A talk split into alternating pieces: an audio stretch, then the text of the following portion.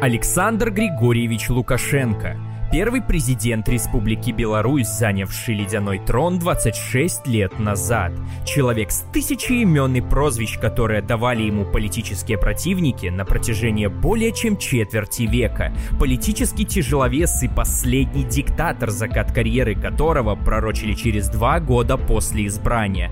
А после этого предрекали крах его последней диктатуры Европы каждые пять лет, начиная с 1996 года. Количество книг и фильмов про Лукашенко настолько обширно, что вселенная Александра Григорьевича могла бы считаться самой успешной франшизой Восточной Европы. Отношение к президенту является маркером политических предпочтений среди белорусов, и за время его правления уже успело превратиться в строгую дихотомию. Ты либо за, либо против – так как с момента восшествия на трон короля Рыгорыча прошло уже более четверти века, следует кому-то напомнить, а кому-то и рассказать историю этого полузабытого события.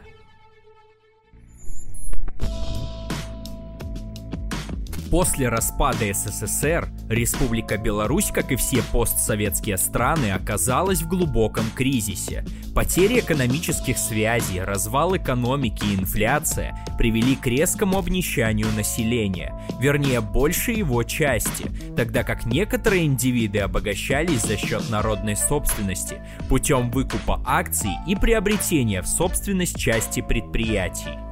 То время страной правил Верховный Совет 12 созыва, избранный еще при Союзе.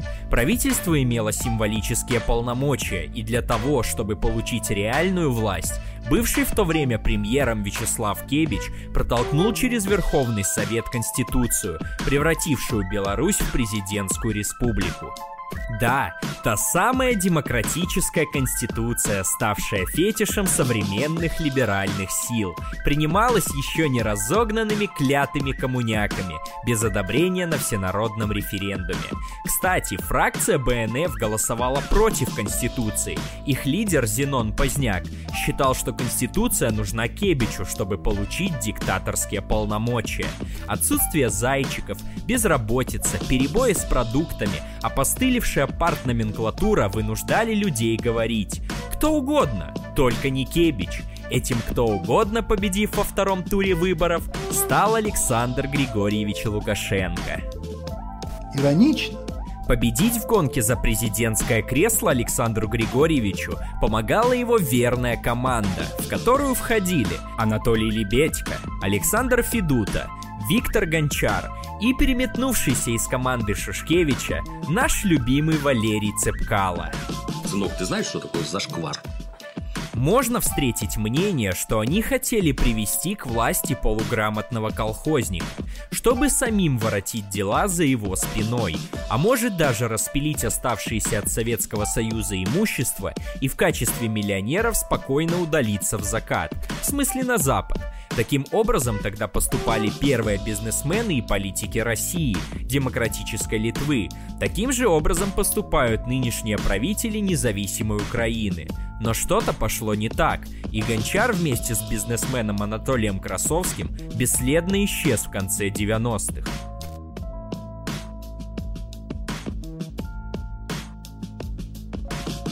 Но у полуграмотного колхозника оказались другие планы. Дважды провернув парламент на референдумах 95 и 96 годов, он в конце концов его разогнал и собрал снова полностью лояльный. 1996 году Лукашенко первый раз обнуляет себе сроки. В 2001 повторно становится президентом, а в 2004 проводит еще один референдум, на котором получает право избираться бесконечное число раз. В 2006 выборы президента закончились палаточным лагерем на главной площади Минска. Неизвестно, был ли это косплей Киевского Майдана 2004 года, но лагерь просуществовал всего 4 дня, после чего был разогнан милицией. В 2010 году проигравшие кандидаты собрали народ на той же площади и повели к зданию правительства. ОМОН разогнал их дубинками, а все присутствующие там кандидаты получили тюремные сроки уроки.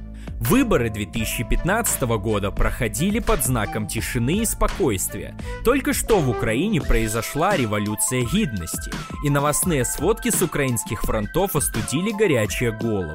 И вот мы на пороге выборов 2020, и пора разобраться, в чем состоят претензии народа к первому и на данный момент единственному президенту, насколько они справедливы и каким образом стоит относиться к кандидату Лукашенко на этих выборах.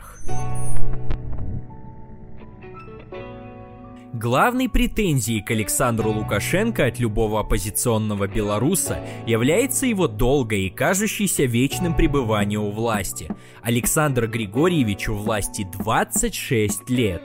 Возможно, что большинство избирателей реально тихие и спокойные, и результаты руководства страной их устраивали.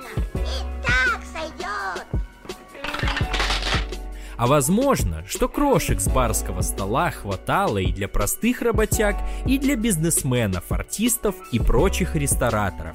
И их борьба за свободу ограничивалась разговорами на кухне. Но сейчас все изменилось, и рестораторы говорят... Раньше ты дорисовывал туркменские цифры, мошенничал, но все же был в большинстве. Это придавало тебе сил. Но сейчас ты знаешь расклад.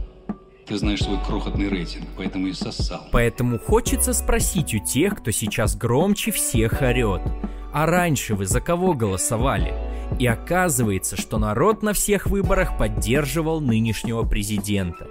Или, по крайней мере, недостаточно сильно протестовал против фальсификаций. Как бы кто к этому факту не относился. У нас было все.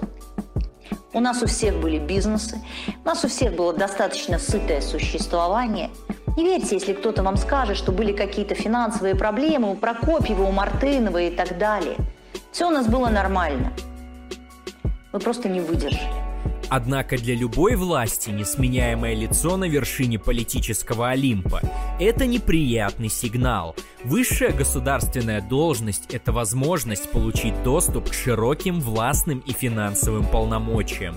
А если трон и некоторые высшие должности навечно заняты одной группировкой, то средние госчиновники теряют стимулы к развитию.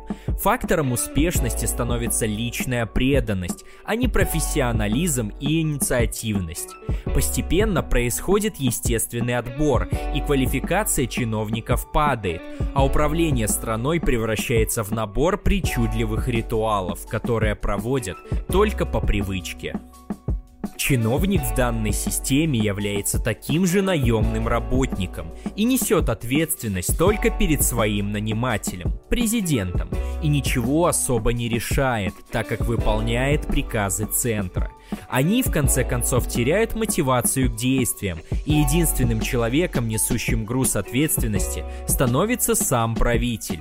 Из-за вездесущности главного у народа и оппозиции появляется иллюзия всемогущества поста президента. Отсутствует понимание, что сейчас этот пост всего лишь инструмент, настроенный под конкретную личность.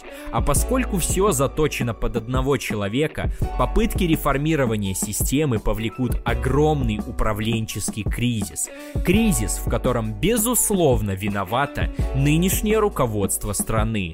Поэтому, чтобы эффективно управлять страной, любая политическая сила, стремящаяся к власти в стране, должна заняться созданием кадрового резерва, способного принимать правильные решения. Но пока что поколение, выросшее при Лукашенко, верит, что всем может управлять один человек и надеется на хорошего мужика или даму на троне.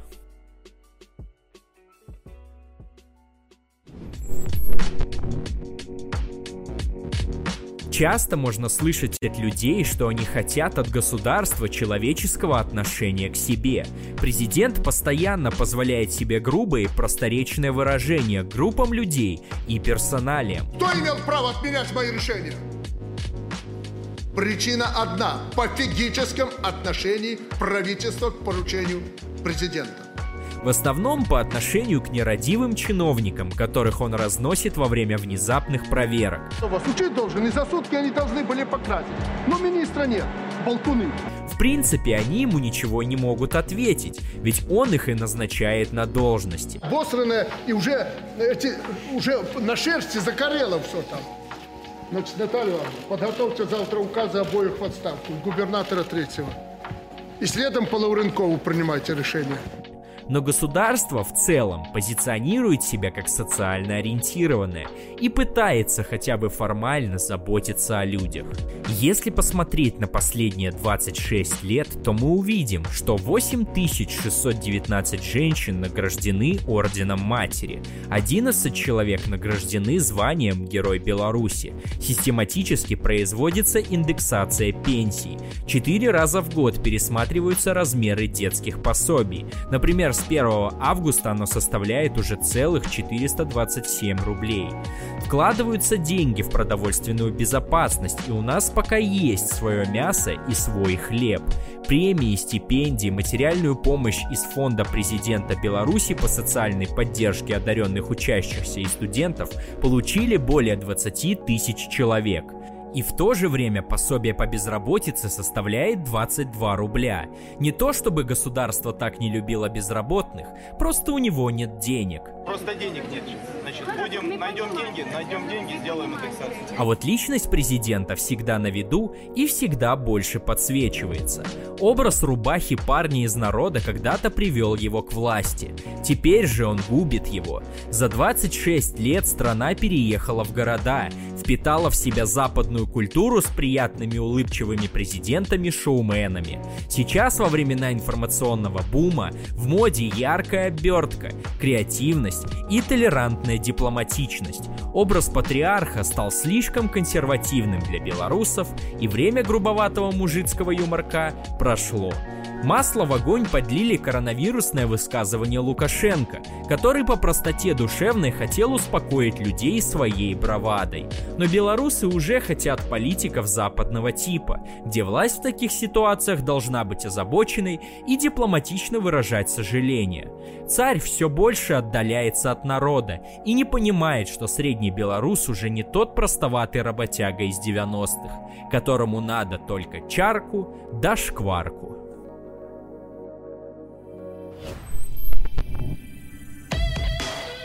Многие оппозиционные политики заявляют, что кровавый режим не дает развернуться бизнесу.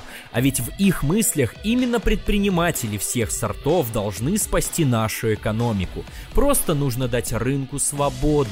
Беларусь далеко не офшорная мека, но сухие цифры показателей интересные. Страна занимала довольно высокие места в рейтинге по легкости ведения бизнеса. В 2014 году 57 место, в 2018 37 в 2019 49 место. А в списке как-никак 190 стран. Налоговая нагрузка на организации в 2019 году по данным МНС составила 3,9% пункта. Налоги для розничной торговли вообще не привязаны к товарообороту и, соответственно, выручке, и являются фиксированными. Ставки исчисляются в сотнях рублей, в некоторых случаях в десятках. Существует упрощенная система налогообложения с низкими процентными ставками и для организаций, и для ИПшников, если вы являетесь юридическим лицом Республики Беларусь. Вообще бизнес-статистика выглядит неплохо, но здесь мы вспоминаем о вертикали власти, из-за которой предпринимателю в Республике Беларусь приходится очень часто сталкиваться с государственными органами и законами. Но, как мы помним, законы пишутся и исполняются чиновниками со слабой мотивацией и неизвестными макроэкономическими навыками. Вопреки распространенному мнению, у чиновников нижнего и среднего звена отнюдь не гигантские зарплаты, а рабочий день и неделя зачастую больше, чем у рабочих. Именно поэтому их работа пронизана бюрократизмом и безинициативностью. Усложняется все наличием у контролирующих органов плана на штрафы, то есть изначально известно, что если к предпринимателю пришла проверка, то он заплатит штраф, как бы хорошо он не вел документацию и как бы честно не работал. Все это бюрократические препоны, зачастую противоречащие друг другу нормативные акты и постоянные проверки и штрафы, создает у бизнесмена впечатление о тяжелом положении предпринимательской деятельности в стране, Занимательно, что законодательство Республики Беларусь больше защищает интересы бизнеса, а не интересы работников. А вот риторика и образ президента постоянно обращаются к простым людям. Это похоже на попытки объединить интересы рабочих и работодателей в единой республиканской солидарности. Тем более таковой опыт имеется, и отсылки к этому опыту есть и у батьки, и у оппозиционеров. И пришел такой Гитлер. Вы посмотрите, как он, как он, куда завел это другой вопрос, но как он поднял дух нации. Из-за этого в стране происходят очень странные дела. Богатые айтишники и бизнесмены протестуют против притеснений, а некоторые провинциальные рабочие верят, что батька их защитник. И естественно начинает казаться, что в политике нашей страны слова стали намного важнее реальных дел.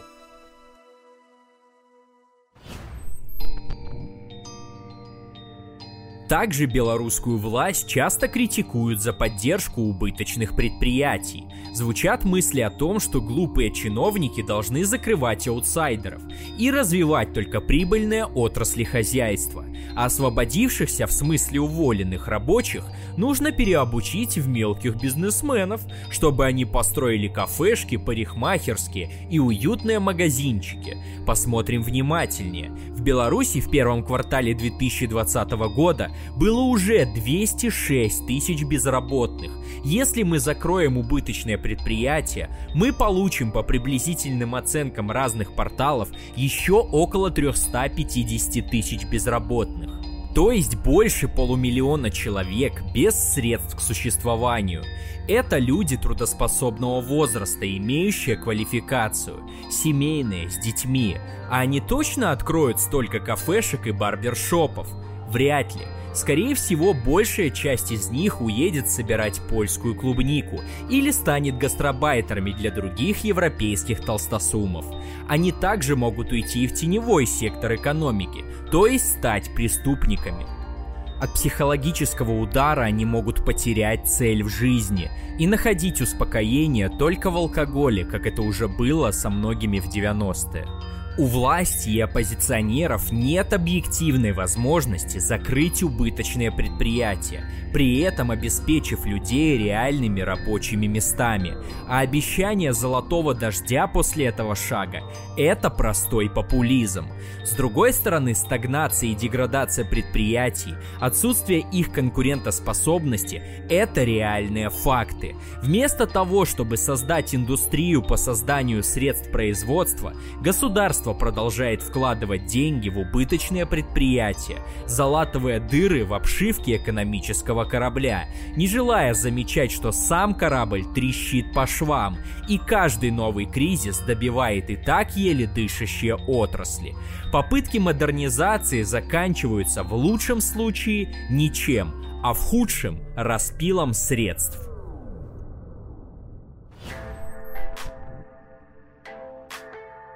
Сам по себе срочный контракт просто инструмент. В нем обычно прописывается больше нюансов, чем в бессрочном. Из плюсов контрактной системы для работника дополнительные варианты мотивации. В частности, сотрудник может рассчитывать на повышение оклада до 50% и дополнительный отпуск от 1 до 5 дней. В некоторых случаях наниматель также обязан продлить контракт, при согласии работника, естественно, например, для беременных женщин. Теоретически контрактная система хорошо работала бы в присутствии настоящих независимых профсоюзов, которые боролись бы за нормальные коллективные договоры и улучшение условий труда. Но сейчас белорусские профсоюзы – это пособники власти и работодателей в подавлении рабочих.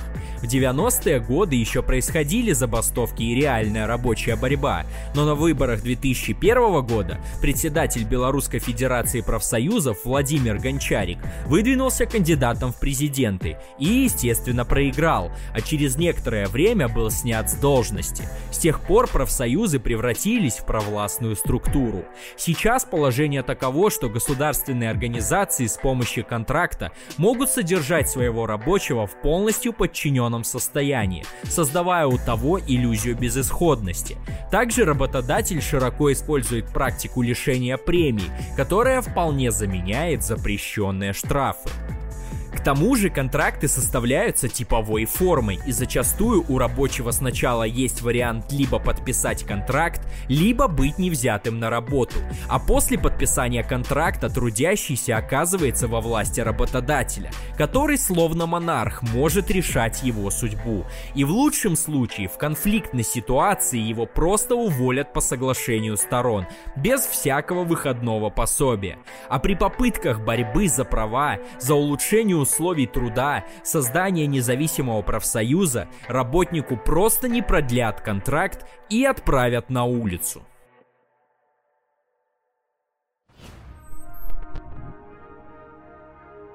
Насколько угнетенной чувствует себя свободная пресса, показывают текущие предвыборные баталии. Тутбай и онлайнер ежедневно во всех красках рисуют картины прекрасной оппозиции и ужасного тоталитарного режима. Тысячи и один паблик ВКонтакте и в Телеграме призывают народ к открытому неповиновению властям.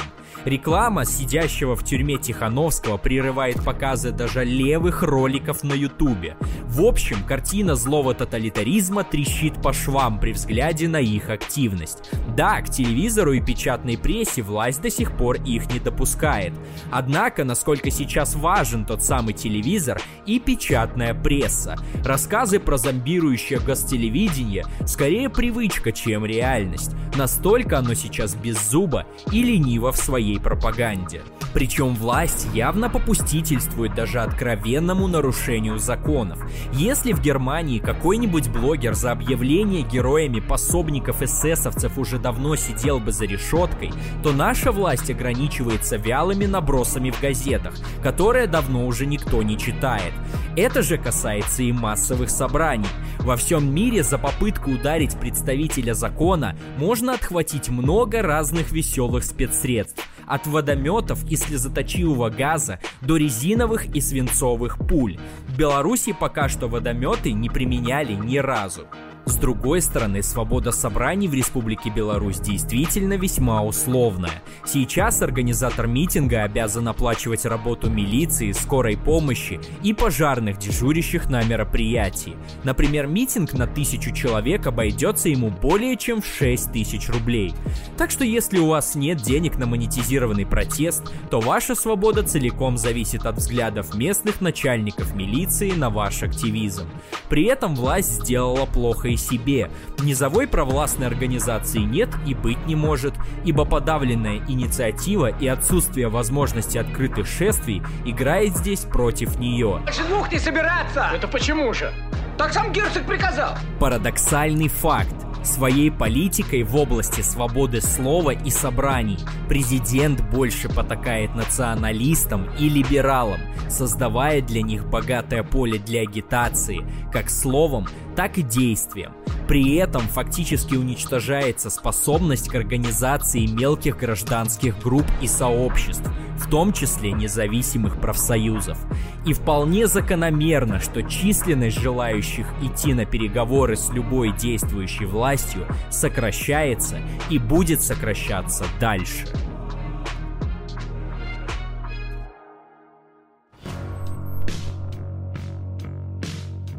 За свое 26-летнее правление Александр Григорьевич Лукашенко выстроил себе ледяной трон, захватив заложники и себя самого, и всю страну.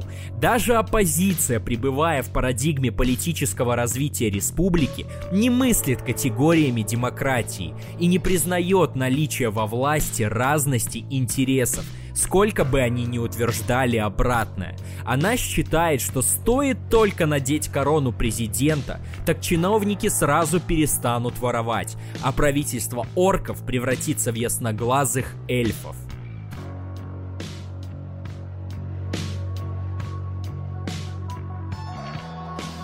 Что обещает нам следующий срок Александра Лукашенко? Все ту же стагнацию с медленным скатыванием в рынок, все те же экстравагантные высказывания на фоне общего маразма и безинициативности власти. Все то же ущемление прав рабочих на фоне роста недовольства бизнеса. Радужных перспектив нет. Нужно быть весьма наивным человеком, чтобы надеяться на смену курса нашего ледяного трона. Но ледяной трон рано или поздно рухнет. А за этим, как известно, следует катаклизм. Переживем ли мы его? Неизвестно. Известно лишь то, что короля Рыгорыча рано или поздно не станет. И наша задача — быть готовыми к этому событию.